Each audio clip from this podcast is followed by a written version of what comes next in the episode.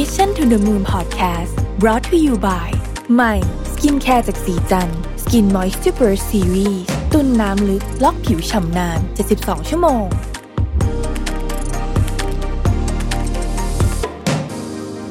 สวัสดีครับ ยินดีต้อนรับเข้าสู่ Mission to the Moon นะครับ คุณอยู่กับรวิศ หาญอุตสาหะนะครับ หนึ่งในธุรกิจที่เจอความท้าทาย ทั้งในแง่ดีและไม่แง่ดีเนี่ย เอ่อแล้วก็เป็น disruption ละกันเนี่ยนะฮะก็คือธุรกิจอุตสาหกรรมสื่อและบันเทิงนะฮะโอ้โรโร roller coaster มาก ๆ นะครับ วันนี้เนี่ยเราจะมาคุยกันว่า อุตสาหกรรมสื่อและบันเทิงเนี่ยเขาจะปรับตัวไปในการเปลี่ยนแปลงที่รุนแรงนี้ได้อย่างไรนะครับ แล้วผมเชื่อว่าไม่มีใครละที่จะสามารถตอบคำถามนี้ได้นะครับ ดีไปกว่า คนที่อยู่ในวงการนี้มานานมาก คือได้ยินผมได้ยินชื่อตั้งแต่สมัยเป็นวัยรุ่น ตั้งแต่เริ่มดูหนังดูทีวี ดูฟังเพลงเนี่ยนะครับ แล้วก็ได้ยินชื่อของผู้ชายคนนี้มาตลอดนะครับ คุณบอยทกลเกียรติวีรวันนะครับ ประธานเจ้าหน้าที่บริหารบริษัท The One Enterprise นะฮะซึ่งผลงานมากมายนะฮะพูดไปอีก 20นาทีก็ไม่จบนะฮะแต่ว่าเอาละเราคุ้นเคยนะฮะช่องวัน 31นะฮะ GMM 25 หรือว่าผลงานล่าสุดที่โอ้ผมชอบมากเลยนะครับ Nano นะฮะนี่ก็เป็นผลงานของ The One Enterprise เช่นกัน วันนี้เนี่ยมาชวนคุณบอยคุย ย้อนอดีตนะฮะเป็นยังไงบ้าง ตอนนี้เป็นยังไงบ้าง อนาคตจะเป็นยังไงบ้าง แล้วก็วิธีคิดอะไรที่ทำให้ The One Enterprise เนี่ย เติบโตเยอะมากเลยนะครับ ช่วงที่มีความเปลี่ยนแปลงมากมายเนี่ย เติบโตอย่างก้าวกระโดดเลยเนี่ย อะไรคือ หัวใจสำคัญนะครับ ไปพบกับคุณบอยทกลเกียรติวีรวันเลยครับยินดีต้อนรับคุณบอยสู่ Mission to the Moon ครับ สวัสดีครับ ขอบคุณคุณบอยมากเลยนะครับ ที่เป็นเกียรติให้กับรายการของเราในวันนี้นะครับ ผมก็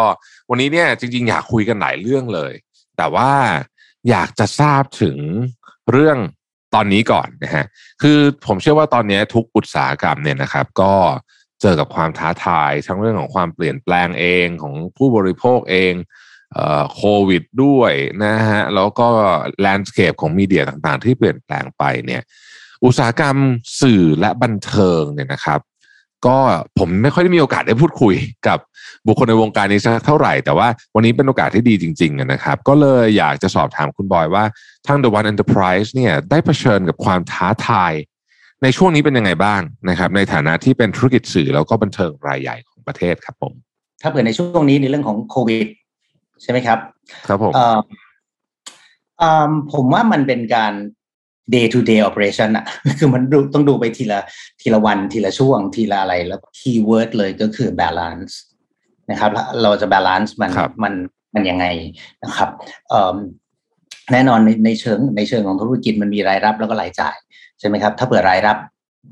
รายรับมันมันมันไม่มาหรือว่ามันมันในตลาดมันมีน้อยเนี่ยเอ่อ รายจ่ายทำยังไงแล้วเราจะควบคุมให้มันได้ทำยังไงให้มันให้มันอยู่รอดอะอืมมันมีเงื่อนไขอะไรมากมายในในเรื่องของ โอเค ถ่ายทำไม่ได้บางละครับอ่าหรือว่าเอ่อเอิ่มตลาดเงินน้อยบ้างละอะไรอืมอะไรอย่างนี้ใช่ไหมพอมวลรวมมันเป็นอย่างนั้น แล้วมันเป็นกันทั้งตลาดอะครับ มันมันมันมันจะไม่ใช่ว่าเราแย่อยู่คนเดียวอะ มันก็อืมคงจะหายกันไปทั้งทั้งทั้งทั้งวงการ เพราะฉะนั้นเนี่ยในการที่เราจะเอ่อเมนเทนมันก็เป็นวิธีเดียวกันกับที่คนอื่นเขาเมนเทน แต่ว่ารายละเอียดมันอาจจะไม่เหมือนกันนะครับเอ่อเอ่อโอเคในในในในในเรื่องของการทำ content หรือว่าในเรื่องของการทำช่องทีวี เนี่ยอืมมัน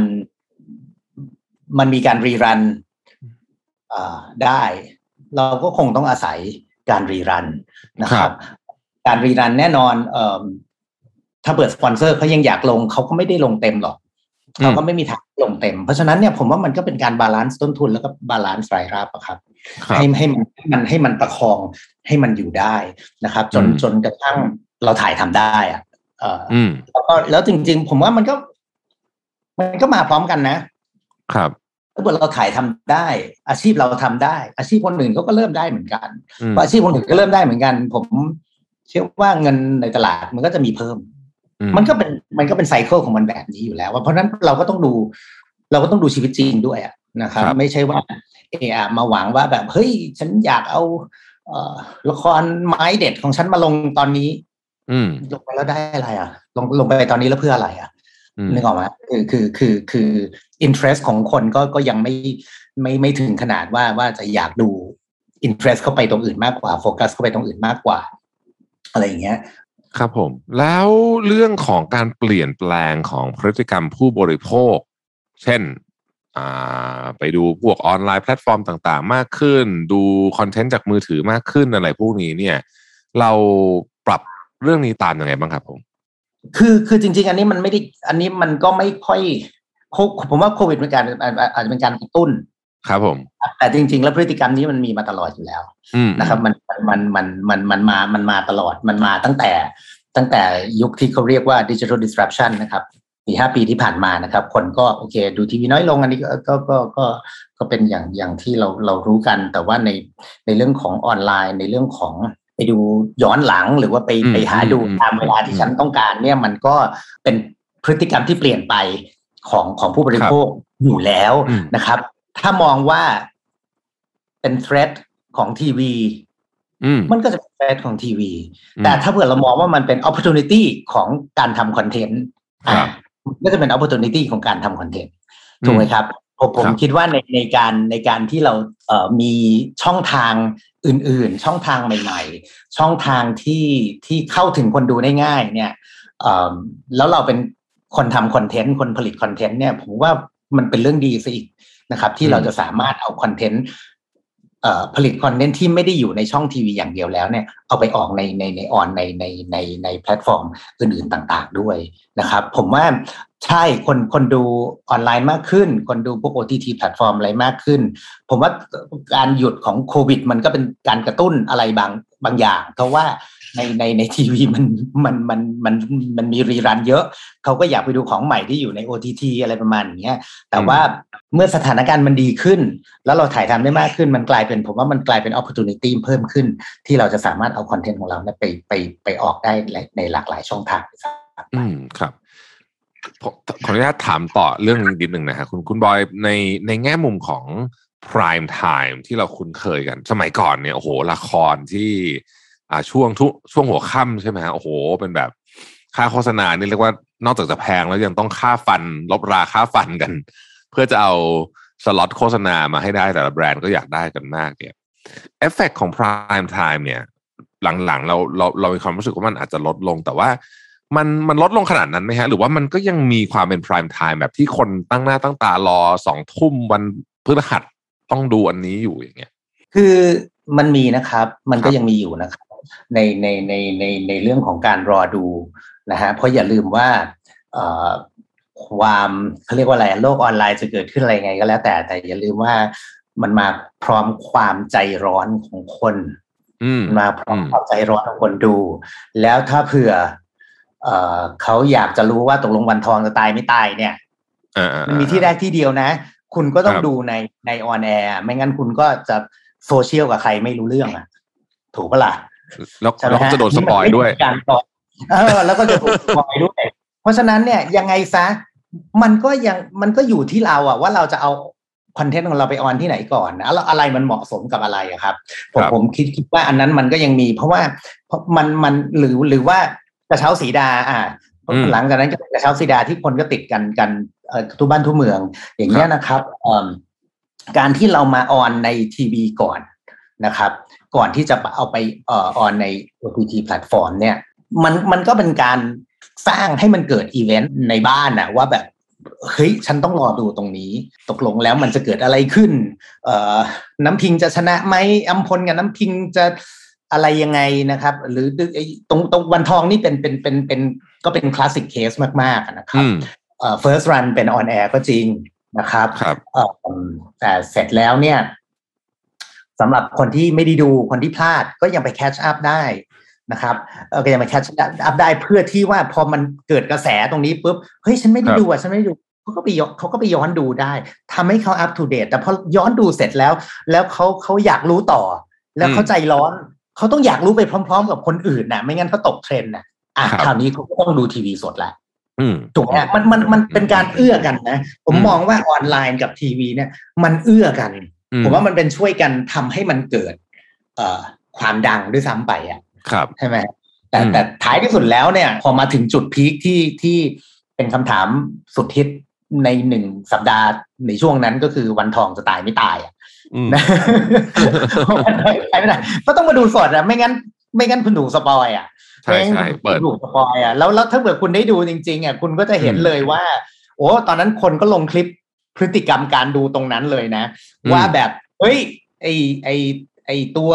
เอ่อลูกชายจะขี่ม้ามาเนี่ยจะทันไหมอะเอ่อจะจะจะจะจะ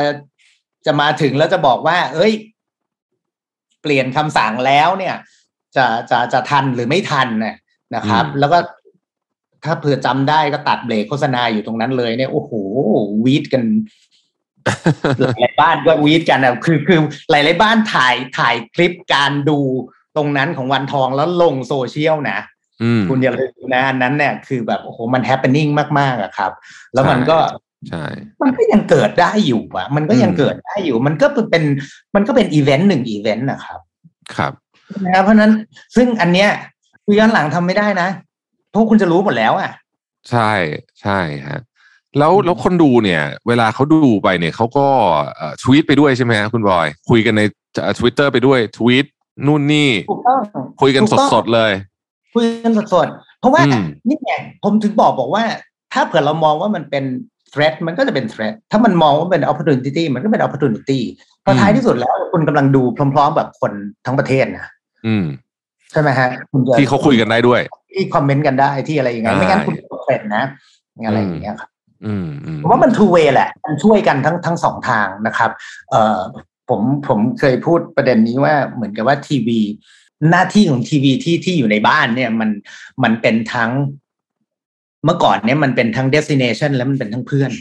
อืมเป็น destination คืออะไร อ่า ตรงนี้สองทุ่มครึ่งฉันต้องมามาดูละครเรื่องนี้นะ อันเนี้ยครับมันเป็น destination แล้วมาเปิดดูช่องนี้ เพื่อที่จะมาดูละครเรื่องนี้นะครับ ในขณะเดียวกันกับที่บอกเปิดเป็นเพื่อนครับอะฉัน ฉันกลับเข้าบ้านฉันไม่อยากเงียบ ฉันก็เปิดไป จะมีอะไรก็ว่ากันไป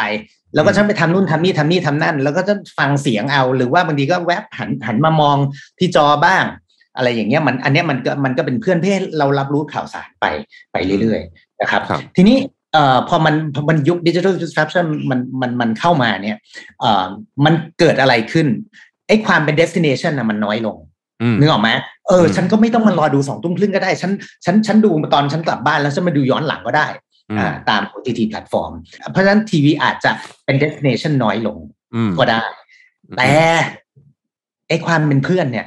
ความเป็นเพื่อนที่ เออเปิดมาเหอะ ฉันก็ไม่รู้ว่ามันจะอะไรเพื่อนฉันจะได้อัปเดตสถานการณ์บ้านเมืองไปด้วยนะครับ เดี๋ยวก็มีข่าวเดี๋ยวก็มีไอ้นู่นไอ้นี่อะไรยังไง มันยังไม่มีอะไรมาแทนนะ ที่คุณจะสามารถทำอย่างอื่นไปด้วยนะ นะครับ เพราะว่าเพราะว่าในในในในถ้าเผื่อคุณพูดถึง คุณจะ browse ใน YouTube browse ใน Facebook คุณต้อง concentrate กับมันนะ คุณทำอย่างอื่นไปด้วยไม่ได้นะ ตาคุณต้องไปอย่างนี้นะอืใช่ไหมฮะเออเพราะฉะนั้นคุณทำอย่างอื่นไม่ได้ เพราะฉะนั้นมันยังไม่มีอะไรมาแทนที่ตรงนี้เท่าไหร่นะครับนะครับเอ่อเอ่อแต่ถามว่าแล้วมันจะทำจากความเป็นเพื่อนตรงนั้นเนี่ย มันจะทำให้กลับมาเป็น destination ได้ไหม ได้สิ เพราะว่าจากเปิดเปิดดูดูดูไปสักพักหนึ่งเฮ้ยมันคืออะไรวะ แล้วก็เริ่มติด เริ่มอืมแบบ engage กับมันพอเริ่ม engage กับมันปุ๊บเฮ้ยพอมันจบวันรุ่งขึ้นมันมีอีกนะอะงั้นฉันรอดูละฉันใจร้อนฉันอยากจะรู้มันจะเกิดอะไรขึ้นมอันนั้นแหละ มันจะเกิด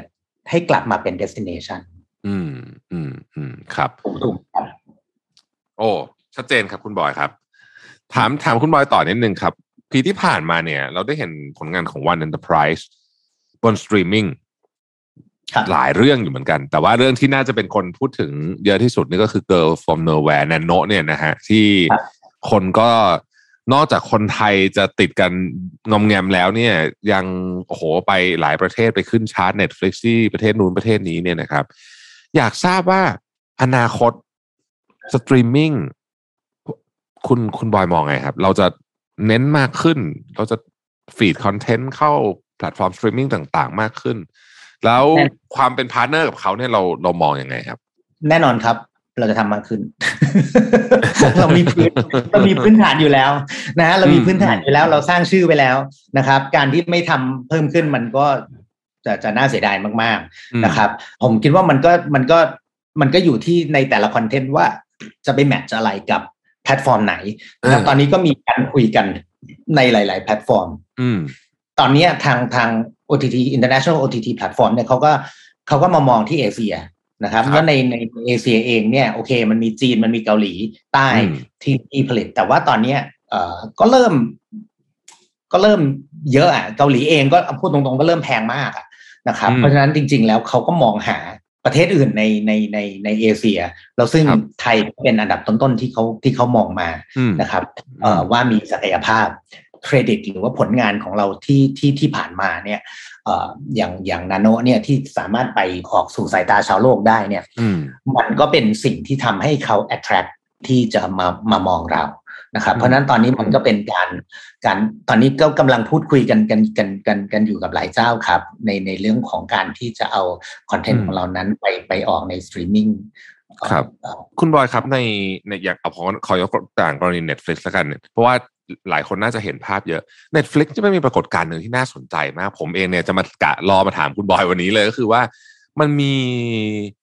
หนังภาพยนตร์ซีรีส์เนี่ยจากประเทศ เช่น โปแลนด์สมมตินะฮะ แล้วก็มันดังมาก ๆ เลยที่เอเชีย หรือจากสเปนอย่างเช่นเรื่องทรชนคนปล้นโลกเนี่ยอันนี้ก็มันมากเนี่ย ก็มาดังที่นี่ หนังเอเชียเองจากเมืองไทยอย่างเงี้ย ก็ไปดังที่บราซิล เอ่อแต่ก่อนเราไม่ค่อยได้ยินแบบนี้ ไอ้ปรากฏการณ์นี้ซึ่งก็ไม่ได้เป็นภาษาหมายถึงว่าภาษาหลักก็ไม่ได้เป็นภาษาที่ที่คนประเทศนั้นเขาฟังรู้เรื่องด้วยเนี่ยนะฮะต้องต้องใช้ภาคภาษาเขาเอาเนี่ย มันมันเกิดเหตุการณ์เนี้ยขึ้น เป็นครั้งแรกเลยไหมครับตั้งตั้งตั้งแต่มีการทำวงการลักษณะนี้มา หรือหรือก่อนหน้านี้มันเป็นยังไงแล้ว แล้วคุณบอยคิดว่าไอไอไอ local content แบบนี้ที่มันไป international ได้เนี่ย อะไรคือสิ่งที่ทำให้มันไปได้ฮะผมว่าต้องขอบคุณ Parasiteอืมโอเคโอเคโอเคฮะผมว่าต้องขอบคุณพาราไซนะฮะที่ที่เอ่อทำให้คน เริ่มคุ้นกับการอ่านไปดูไป อืม อืมถูกไหมครับ ครับเอ่อเอ่อโอเคเอ่อทุกวันเนี้ย เวลาเวลาเราดูเราดูซีรีส์เกาหลีอืมนะครับ บางคนอาจจะชอบดูภาคไทย อืม อันนั้นก็ก็ก็ได้ แต่ว่าบางคนอาจจะไม่ได้ชอบดูภาคไทย เพราะว่ามันไม่ได้ใช่ไม่ได้ความรู้สึกเท่านะครับอ่าฉันอ่านเอาดีกว่า แล้วฉันฉันเอาความรู้สึกจริง ๆ ของเขามาดีกว่าอืม ซึ่งซึ่งซึ่งอันนี้มันก็มันก็มันก็เป็นอย่างนั้นนะครับเราเราอาจจะคุ้นชินกับการเวลาเราดูซีรีส์เกาหลี หรือว่าอาจไปดูหนังโรงในในหนังฝรั่งในในโรงหนังเงี้ยเราก็คุ้นชินกับการอ่านซับไตเติลนะครับ แต่ว่า พูดตรงๆว่าพวก English speaking country ต่างๆเนี่ยเขาก็คงไม่ได้คุ้นชินหรอกเพราะส่วนหนังส่วนใหญ่ที่เขาดูมันก็เป็นภาษาอังกฤษอยู่แล้วอืมอืมนะครับใช่ผมถึงบอกว่าเฮ้ยหลังๆมาเนี่ยมันต้องขอบคุณ Parasite นะที่ทำเออให้คนเออเออ willing ที่จะอ่านไปดูไปอะเพราะฉะนั้นเนี่ยอืมพอมันคุ้นชินกับตรงนี้มากขึ้นแล้วก็มันมีสตรีมมิ่งอย่างพวก Netflix เข้ามาอย่างนี้ปุ๊บเนี่ยอืมผมว่ากลายเป็นว่าเอ่อคนดูที่เป็น English speaking เนี่ยเขากลายเป็นว่าเขามีตัวเลือกในการเสพ entertainment มากขึ้น อืมเอ่อเพราะฉะนั้นเขาก็เลยคุ้นชินกับการที่จะ เอองั้นฉันต้องอ่านไปด้วยดีไม่เห็นจะเป็นอะไรเลย ผมว่าอืมอันนี้แหละมันมันถึงกลายเป็นเป็นเป็นเป็น happening นะครับอ่าแล้วผมผมว่าเป็นการดีมากๆ ที่มันกลายเป็น bring the world closer together อะผมว่า ครับ เพราะฉะนั้นเพราะฉะนั้น เออเออก็มันก็เลยกลายเป็นว่า เออคอนเทนต์อย่าง อย่างอย่างที่บอกอะจะจะภาษาอะไรจะภาษาอะไรบางทีเราก็อ้าวสำหรับเราภาษา ถ้าเผื่อเราพูดไม่ได้อะจะจะภาษาสเปนิชหรือภาษาเกาหลีเนี่ยเราก็อืมฟังไม่รู้เรื่องอยู่ดียังไง เราก็ต้องอ่านซับอะถูกใช่ถูกไหมฮะใช่มันครับมันค่าเท่าไงใช่ไหมเพราะฉะนั้นเนี่ยมันมันต่างอะไรกับคนดูในประเทศอื่นที่ที่จะต้องอ่านซับถ้าเผื่อมัน attractive อืมอืมเพราะฉะนั้นมันผมว่าอันเนี้ยคอนเทนต์ไทยก็จะได้ อานิสงส์ไปด้วย แล้วก็อืมเป็นเป็นเป็นการเปิด เป็นการเปิดตลาดมากอืมๆนะคคืรับอคราวนี้สำหก็รับวัดวัดกันที่ฝีมือเลยครับอืมใช่สำหรับคอนเทนต์ที่เป็น foreign language สำหรับ English speaking country หรือว่า even ไม่ใช่ English speaking country แต่ว่าเนี่ยด้วยความเป็นไทยด้วยความเป็นภาษาไทย ทีนี้ครัจะบถามเมื่อกี้อีกอีกหนึ่งคำถามที่ถามว่าจุดขายใช่ไหมหรือประเด็นอะไรที่จะสามารถนำคอนเทนต์ไทยไปสู่ ไปสู่อืมเวทีโลกใช่ได้ไปสู่สีโลกได้ใช่ไหมครับครับมีคล้ายๆกับคำถามอย่างนั้นใช่ไหมฮะใช่ครับผมก็จะต้องบอกบอกว่าคือมันมี เอ่อมันมีจุดแข็งจุดเด่น หรือว่าอีมันจุดขายอยู่อันหนึงอยู่จุดหนึ่งที่ในเวทีโลกเนี่ย ไม่มีอืมแล้วอืมเรามีครับ ง่ายๆเลยครับ มันก็คือความเป็นไทยเออ ความเป็นไทยเนี่ยอย่าลืมว่าความเป็นไทยมีความเอกซอติก ความเป็นไทยมีความมีเสน่ห์ความเป็นไทยเอ่อเป็นที่รักเป็นที่ชื่นชมของคนทั้งโลกนะครับอืมไม่งั้นทัวริซึมในเมืองไทยคงไม่เจริญเติบโตมาขนาดนี้นะครับครับ ถ้าเผื่อถ้าเผื่อถ้าเผื่อเขาไม่ได้ชอบความเป็นไทยเขาไม่ได้รักความเป็นไทยเขาคงไม่มาเที่ยวเมืองไทยหรอกอืมนะครับเพราะเพราะเพราะฉะนั้นอันอันเนี้ยผมคิดว่ามันมันเป็นรากฐานเอ่อเอ่อของเอ่อของของประเทศเรา นะครับที่ที่เอ่อมันมีมันมีจุดเด่นอยู่ที่ที่แตกต่างนะครับ ที่แตกต่างแล้วแล้วแล้วแล้วแล้วผมว่าอันเนี้ยมันเอ็กซ์พอร์ตได้อืมมันขายได้มันมีมันมันมันมีมันมีเสน่ห์ของมัน เพราะฉะนั้นเนี่ยผมว่าถ้าเผื่อเราสามารถผสมผสานเอา Thainess หรือความเป็นไทยเนี่ย เอาให้ไปเรียกว่า communicate ในให้มัน international มากขึ้นแล้วแล้วเราใส่เข้าไปเนี่ยมันคือการ balance มันคือการผสม mixture แล้วก็ balance นะครับระหว่างไทยเนี่ยกับ international เอ่อผมจำได้นะ เมื่อสามสิบสี่สิบปีที่แล้ว ตอนครับผมยังเป็นนักเรียนไทยไปเรียนอยู่ที่สหรัฐอเมริกานะครับ ร้านอาหารไทยมีน้อยมากนะ อืมตอนนั้นขณะตอนนั้นผมอยู่ที่ซานฟรานซิสโก ครับร้าน อาหารไทยมีไม่เยอะเลยนะครับ แล้วก็ครับผมไปไหนเนี่ยโอ้ก็ผมจำได้ว่าจะมีคนแบบ คนฟิลิปปินส์ก็ถามอ่าผม เพราะว่าเขาเห็นหน้าตาเราคล้ายๆกันเขาก็ถามผมว่าอ่าแวร์ยูฟรอมอ่า ผมก็บอกว่าไทยแลนด์อืมเขาฮะไม่รู้เขาหูไม่ดีหรือเปล่า island no Thailand ไต้หวันเออไทยแลนด์โอ้ แล้วก็งงงๆอ๋อก็ยังงงๆว่าอยู่ไหนนะยังงงว่าอยู่ตรงไหนหลายครั้งก็จะแบบไต้หวันไต้หวันไต้หวันตลอดเลย ตอนนั้นนะครับ ที่ที่นั่นครับนะครับ พอมาถึงปัจจุบัน where you from Thailand oh I love Thai food อืม อืม ใช่ไหมสมัยครับสมัยนั้นคือ โอเคไทยฟู้ดก็ยังไม่ได้ยังไม่ได้เยอะครับมากมายตอนนี้โอ้โห ไทยฟู้ดนี่ไปทั่วเลยอืม ไปทั่วเลยในในในในหนังฮอลลีวูดเองก็ยังก็ยังก็ยัง เออเออเออบางทีเดี๋ยวก็มีไทยฟู้ดไปกินอาหารร้านอาหารไทย ใช่ อะไรอย่างเงี้ยเอาเทคเอา a y เป็นไทยฟู้ดมา เออ อะไรอย่างเงี้ยมันมันมันมันก็มันก็มีให้เห็นอยู่อยู่ตลอด เพราะฉะนั้นจริงๆ นั่นแหละคือความเป็นไทย นั่นคือ example ของความเป็นไทยที่มันสามารถที่จะเขาเรียกว่า เปลี่ยนรสนิยม คนได้อืมใช่ไหมไม่งั้นเขาก็กินอาหารฝรั่ง หรือไม่ก็กินอิตาเลียน ก็กินอะไรอย่างนี้ไป แต่ว่าแต่ว่าพอพอมันมีเอ่อเอ่อ Thai food ที่มีความจัดจ้านขึ้นมารสชาติจัดจ้านขึ้นมาเนี่ยครับมันก็เป็นมันก็เป็นตัวเลือกใหม่ มันก็เป็นอืมเป็นความแตกต่างกันใหม่ เพราะฉะนั้นเนี่ยครับผมว่าจริง ๆ แล้ว entertainment จากไทยก็มีความคล้ายๆกัน ครับ อืมเมื่อกี้ผมเอ่อ ชวนคุณบอยคุยไปล้วเรื่องของตลาดเรื่องของคอนเทนต์เรื่องของความเป็นไทเนสต่างๆ นานาเนี่ย อยากชวนคุยอีกเรื่องหนึ่งครับ ในช่วงเอาว่าสิบปีแล้วกันที่ผ่านมานี้เนี่ย สิ่งหนึ่งที่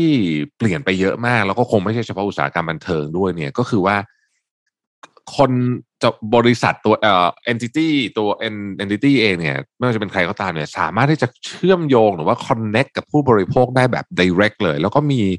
feedback มี information ต่างๆ ข้อมูลถ้าใช้ถ้าใช้ภาษาที่เขาชอบใช้กันก็คือว่ามี data จำนวนมามากมายมหาศาลเนี่ย One Enterprise เอาพวกนี้มา optimize ทางธุรกิจยังไงครับ ข้อมูลเหล่านี้เป็นข้อมูลที่ที่สำคัญมาก ๆ เพราะว่ามันเป็นครับฟีดแบ็กเอามาให้รู้ว่า โอเค คนชอบอะไร คนไม่ชอบอะไรครับอะไรต่างๆ ครับ แต่ว่าที่สำคัญคือเราต้องไม่ได้เอามาทั้งดุนอืม เราต้องเอามาแล้วเราต้องมาวิเคราะห์ว่าเพราะอะไร คุณอย่าลืมว่าคอมเมนต์ต่างๆ ที่มีมาว่าชอบอะไรหรือไม่ชอบอะไรอะเขาจะสามารถบอกได้แค่เป็นคอมเมนต์ที่บอกได้กับสิ่งที่เขาเห็นมาแล้วอ่าฮะอ่าถูกไหมฮะครับแต่แต่สำหรับสิ่งที่เขาไม่เคยเห็นเนี่ย เขาจะไม่สามารถคอมเมนต์ได้นะ อืม นะฮะว่าเขาชอบหรือเขาไม่ชอบอะไร เพราะฉะนั้นเนี่ยถ้าเผื่อเราจะฟังแต่คอมเมนต์ว่าเขาชอบอะไรหรือเขาไม่ชอบอะไรอะ มันจะไม่มีอะไรใหม่ ๆ เกิดขึ้นนะเออเออถูกไหมฮะจริงมันก็จะไม่มีก็จะไม่มีสิ่งใหม่เกิดขึ้น เพราะฉะนั้นเนี่ยเอ่อพอเอาข้อมูลมาปุ๊บเราก็ต้องมาเอามาย่อย เอามาวิเคราะห์อืมแล้วก็เอามาดูครับซิว่าอ๋อถ้าเป็นแบบนี้นะอะแล้วเราจะทำสิ่งใหม่ ๆ เกิดขึ้นมาเนี่ย มันมันจะเกิดอะไรขึ้น มันอืมมันจะตรงมันจะตรงไหมกับข้อมูลที่ที่ที่ที่เรามีอยู่ เอามา mix and match กันได้ไหม อะไรอย่างเงี้ย ถ้าเผื่อเรามัวแต่เอาคอมเมนต์ทั้งหมดมาทั้งดุนครับ วันทองวันทองไม่เกิดนะเออเออเออเออใช่ไหมฮะฮะวันทองไม่เกิดนะ นะฮะ เพราะว่าอะไรกันน่ะ คุณจะทำวรรณคดีอ่าแต่ฮะเฮ้ยอ่าฮะคุณมาเปลี่ยนมุมเปลี่ยนวิธีเล่าทำให้มันสมัยใหม่ทำ นึกไม่ออกหรอกครับถูกไหมฮะอืมถ้าจะให้คอมเมนต์ก็อืมนึกไม่ออก ไม่รู้อืมจะยังไงเขาก็ต้องรอดู คือจริง ๆ ผมต้องบอกนะว่า ผม เอาก็จริงๆกับผมเป็นคนนอกกรอบมาตั้งแต่ไหนแต่ไรนะครับผมชอบคิดอะไรประหลาดประหลาดๆแปลกๆมาตั้งแต่ไหนแต่ไร ตั้งแต่ผมเริ่มทำงานนะครับอ่าฮะอะสามหนุ่มสามมุมเนี่ย คุณรู้ไหมว่าก่อนผมทำเนี่ย อืม หลายหลายคน ในบริษัท ครับ ไม่เชื่อว่ามันจะเกิดอ่ารู้ไหมว่าหนึ่งในคอมเมนต์นั้นคืออะไร อืมละครบ้าอะไรไม่มีนางเอกเออ ผมบอกว่าอ่ามีพระเอกสามคนน่ะ แล้วนางเอกอะไม่มีผมบอกไม่มีเออผู้หญิงจะเข้ามาเป็นช่วงๆ เป็นอืมตอนตอนๆเป็นช่วงๆ เพราะนี่คือหนุ่มโสดสามคนอืมเขาบอกละครบ้าอะไรไม่มีนางเอกอืมนะ เพราะฉะนั้นมันเห็นมันภาพเห็นภาพนึกออกไหมฮะ ถ้าครับถ้าเผื่อถ้าเผื่อเป็นอย่างนั้นอืมมันมันก็จะแบบ ถ้าเผื่อเป็นความใหม่ขึ้นมา ถ้าผมเรามัวแต่ฟัง ไอ้นั่นไอ้นี่มันก็จะมันก็จะไม่มีความใหม่อะ ครับแล้วก็จะไม่ได้ explore อะไรใหม่ๆแล้วก็จะไม่ได้เปิดตลาดออกไปถูกไหมครัฮะบอืมอืมอยากถามถึงในฝั่งขององค์กรบ้างครับ การบริหารงานเอ่อ ตอนนี้เนี่ยไอ้ดิจิ t a ล disruption เนี่ยมันก็หนักหน่วงเข้ามาเจอกันทุกคนเนี่ยนะครับทาง The One Enterprise เองเนี่ยได้มีการปรับองค์กรอย่างไรบ้างเพื่อที่จะก้าวให้ทันเทคโนโลยีของใหม่ๆ พวกนี้เนี่ยด้วยเอาจริงๆ คือธุรกิจคอนเทนต์มันก็ใช้พลังของ creativity สูงมากเนี่ยคุณบอยสนับสนุนการดึงศักยภาพออกมายังไง ให้มันเหมาะกับยุคนี้นะครับ ทั้งเบื้องหน้าเบื้องหลังต่างๆ นานาเหล่านี้ เพื่อที่จะทำให้อ่อ product สุดท้ายของมันเนี่ยออกมาได้ยอดเยี่ยมที่สุดครับด้วยธุรกิจของเรามันกลายเป็นว่ามันมีความเฉพาะกลุ่มมากขึ้นครับเฉพาะกลุ่มในด้านของคนดูมากขึ้นอืม personalize มากขึ้นนะครับ เพราะว่าครับจอโทรศัพท์ของผมกับจอโทรศัพท์ โทรศัพท์ของคุณก็ไม่เหมือนกันใช่แอปพลิเคชันต่างๆที่อยู่ในในในในในหน้าจอของคุณกับหน้าจอของผมมันก็ไม่เหมือนกันนะฮะเพราะฉะนั้นมัน personalize กันมากขึ้นอืมนะครับเอ่อ ในเพราะฉะนั้นคอนเทนต์ที่เราทำ product ที่เราทำมันก็จะต้องไปให้ถูก target group ให้มันมากขึ้นอืมทีนี้เพราะฉะนั้นในในการทำงานในการสร้างงานแต่แต่ละคอนเทนต์เนี่ยคนทำเองก็ต้องแตกต่างกัน ในแต่ละกลุ่มก็แตกต่างกันมากขึ้นนะครับเอ่อเอ่อเอ่อวิธีคิดของคนทำงานที่ทำรายการนี้ กับวิธีคิดของของทีมงานที่ทำอีกรายการหนึ่งมันก็ต้องมีความแตก มันอืมจะไม่ใช่เหมือนกับว่า คนคนนี้สำเร็จอันนี้มาอืมแล้วจะไปสำเร็จในอีกอันหนึ่งได้ มันอืมไม่ได้แปลว่าอย่างนั้นละครันะบเพราะเพราะฉะนั้นเนี่ยไอ้ความเรียกว่า common ground ของของของของของคนดูและคนทำเนี่ยครับ ต่างกัน เราก็ต้อง the right man with the right job อ่าเราเราเราก็ต้องเราก็ต้องเอาให้มันเอาให้ถูกที่ถูกถูกทางว่าอ่าคนคนนี้เหมาะกับทำสำหรับ audience นี้ดูครับ audience ดูดู อีกคนหนึ่งก็เหมาะสำหรับการทำให้ audience อีกกลุ่มหนึ่งดูครับนะครับ ว่ามันมันมันเป็นมันการบริหารองค์กรมันก็มันก็คือ put the put the right man to the right job ครับนะฮะเอ่อแล้วก็และและเราก็ sit back อืมแล้วก็ฟังเขาอืมอืม แล้วเราก็ไหนว่ามาดิ ไหนว่ามาสิ ไหนว่ามาสิอืม แล้วเราก็ต้องถาม แต่พอถามเราก็ต้องได้เหตุผลที่อ่าเป็นลอจิกที่เรา ที่เราเข้าใจอะ make sense กับเราด้วยอะเพราะว่าอืมเพราะว่าเราก็เป็นคนดูคนหนึ่งนะอืมอะไรอย่างนี้ครับ แต่ว่าแต่ว่าในขณะเดียวกันบางลอจิกที่เราไม่เข้าใจเออเอ๊ะ เดี๋ยวก่อน เราเป็นหนึ่งเดียวที่ไม่เข้าใจว่ะแล้วถ้าคนอื่นเขาเข้าใจเนี่ยอืมเราเราก็อาจจะต้องแบบ โอเค อันนี้ครับ อันนี้เราเองที่เราไม่เข้าใจโอเค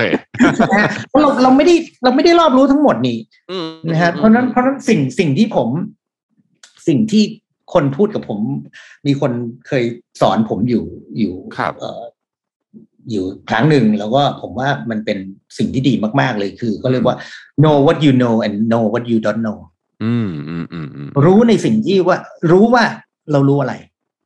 แล้วเราก็ต้องรู้ว่าเราไม่รู้อะไรอืมแต่ถ้าเผื่อเราจะต้องทำในสิ่งที่เราไม่รู้อะ ไปหาคนมาทำไปไปหาคนอ่าที่รู้มาทำครับ อย่าทุบทีอย่าแถ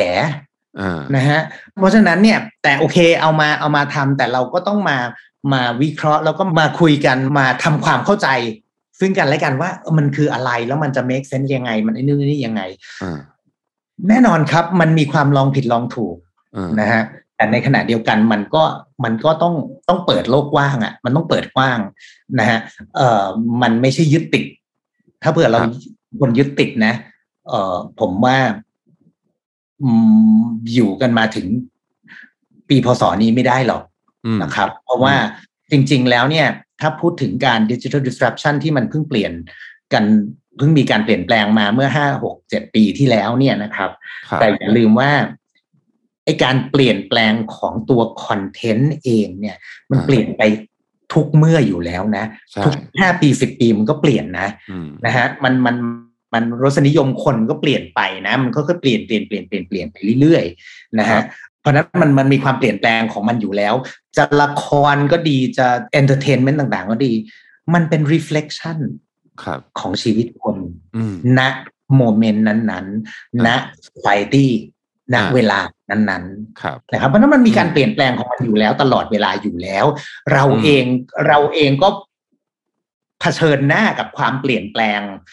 ทุกๆห้าปีสิบปีมาตลอดอยู่แล้วอืมนะครับ เอ่อมันมันมันก็ไปของมันไป เราก็ต้องเรียนรู้กับมันนะเราครับเรายึดติดไม่ได้อะนะฮะเรา used to การเปลี่ยนแปลงของตัว content มาแล้วนะครับอืมอืมคราวนี้มันเป็นการ big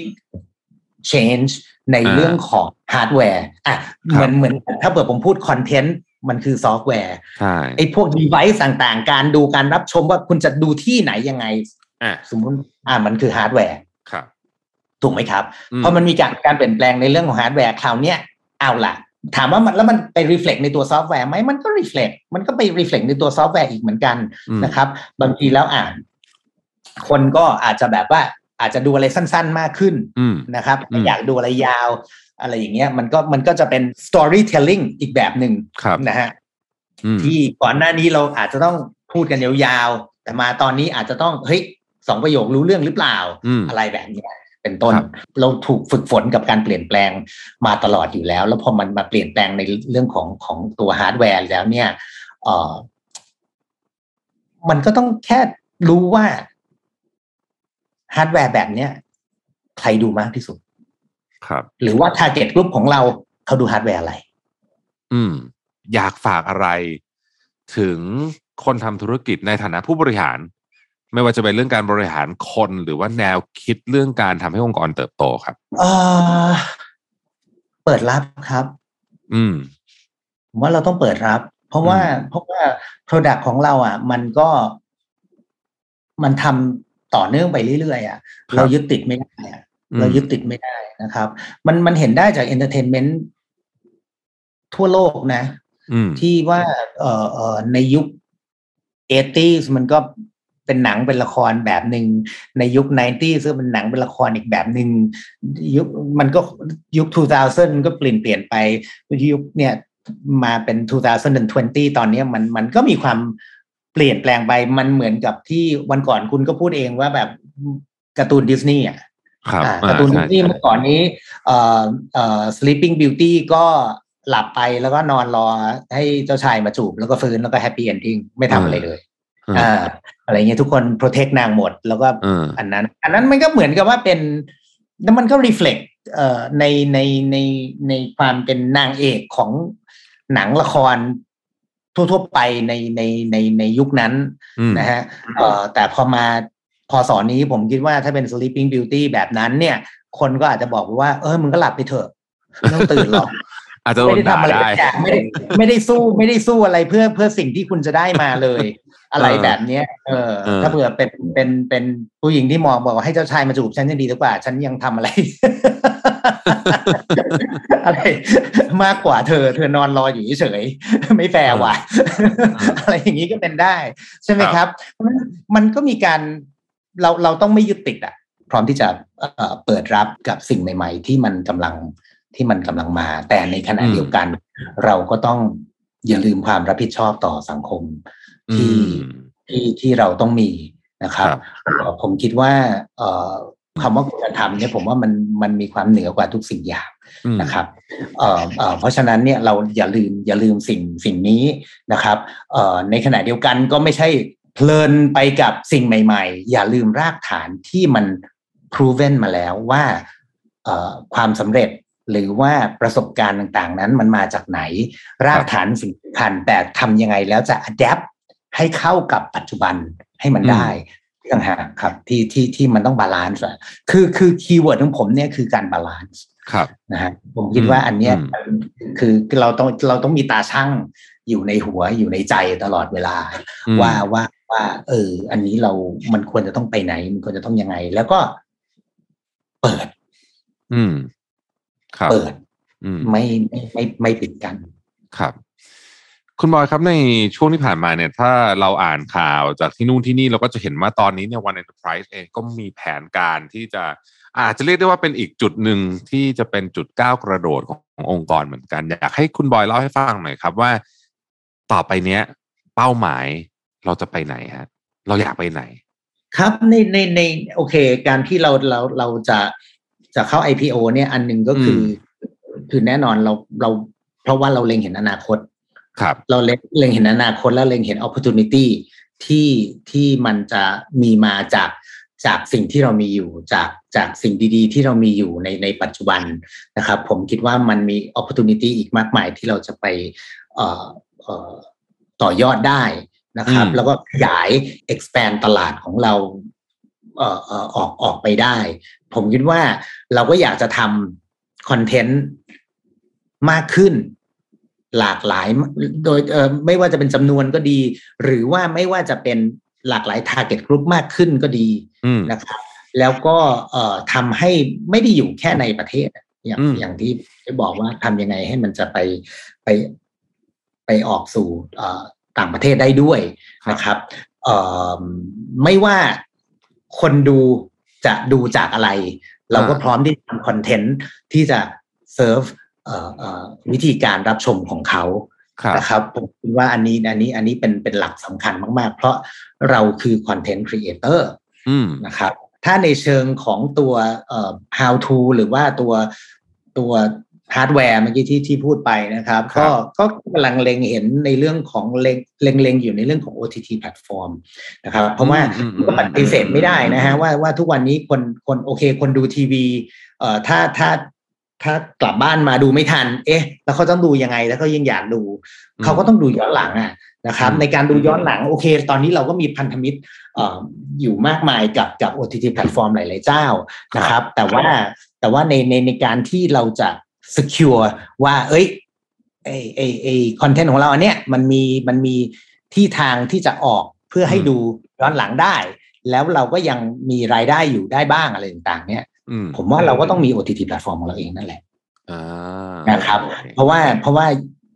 ของเราเยอะมากนะอืมอืมอืมเอาแค่ไลบรารีของเราก็แบบโอ้โหมหาศาลแล้วอะนะครับอืมในขณะเดียวกันมันก็ทำมาเพื่อเพื่อรองรับไอไอไอเอ่อ คอนเทนต์ใหม่ๆ Product ใหม่ๆ ที่เรากำลังจะทำต่อไปในอนาคตได้ด้วยอะไรอย่างเงี้ยผมว่ามันก็เป็นผมว่ามันก็เป็นเป็นเป็นอีก opportunity หนึ่งที่ที่เอ่อโฟกัสกันอยู่ แต่โอเค รอบคอบนะครับ ศึกษากันอย่างรอบคอบนะฮะอ่าว่าว่าว่ามันจะไปในทิศทางไหนอืมแบบไหนเอ่อจะหารายได้ยังไง นะครับ อะไรต่างๆ อย่างเงี้ย ตอนนี้กำลังโฟกัสจากตรงนี้อยู่ครับครับผมครับ โอ้วันนี้ได้ความรู้ได้ไอเดียเกี่ยวกับอุตสาหกรรมเยอะมากเลยนะครับ แล้วก็ผมคิดว่าหลายคนฟังเสร็จแล้วเนี่ย น่าจะได้อะไรไปคิดต่อเยอะ โดยเฉพาะคนที่ทำธุรกิจด้วยเนี่ยนะฮะเพราะว่าจริงๆเอาไปปรับใช้ได้กับหลายอย่างเลยนะครับ ต้องขอบคุณคุณบอยมากๆเลย สุดท้ายครับคุณบอยครับ อยากให้ฝากอะไรถึงแฟนๆ รายการผู้ชมผู้ฟังต่างๆ ที่ติดตามมานาน และคนรุ่นใหม่ที่กำลังเข้ามาเป็นฐานสำคัญของ The One Enterprise เลยครับ เชิญเลยครับผมว่าเรา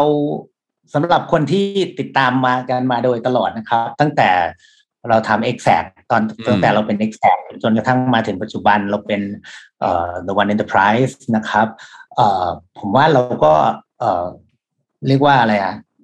เติบโตด้วยกันมาครับ นะครับเราก็เอ่อ growing มา together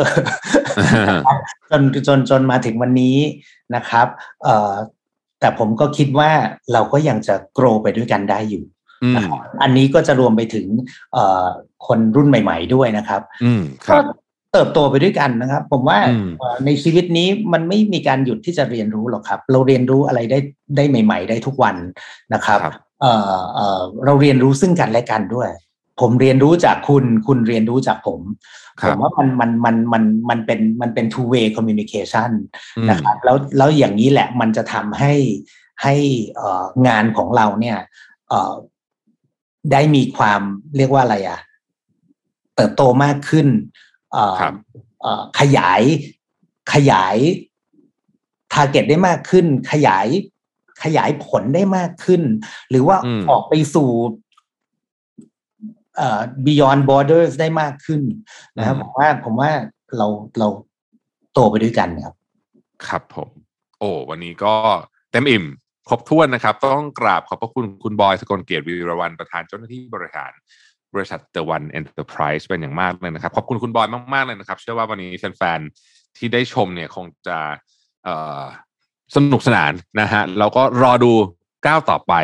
ของ The One Enterprise นะครับกราบขอบคุณคุณบอยมากเลยนะครับผม ขอบคุณมากครับขอบคุณครับสวัสดีครับคุณบอยครับ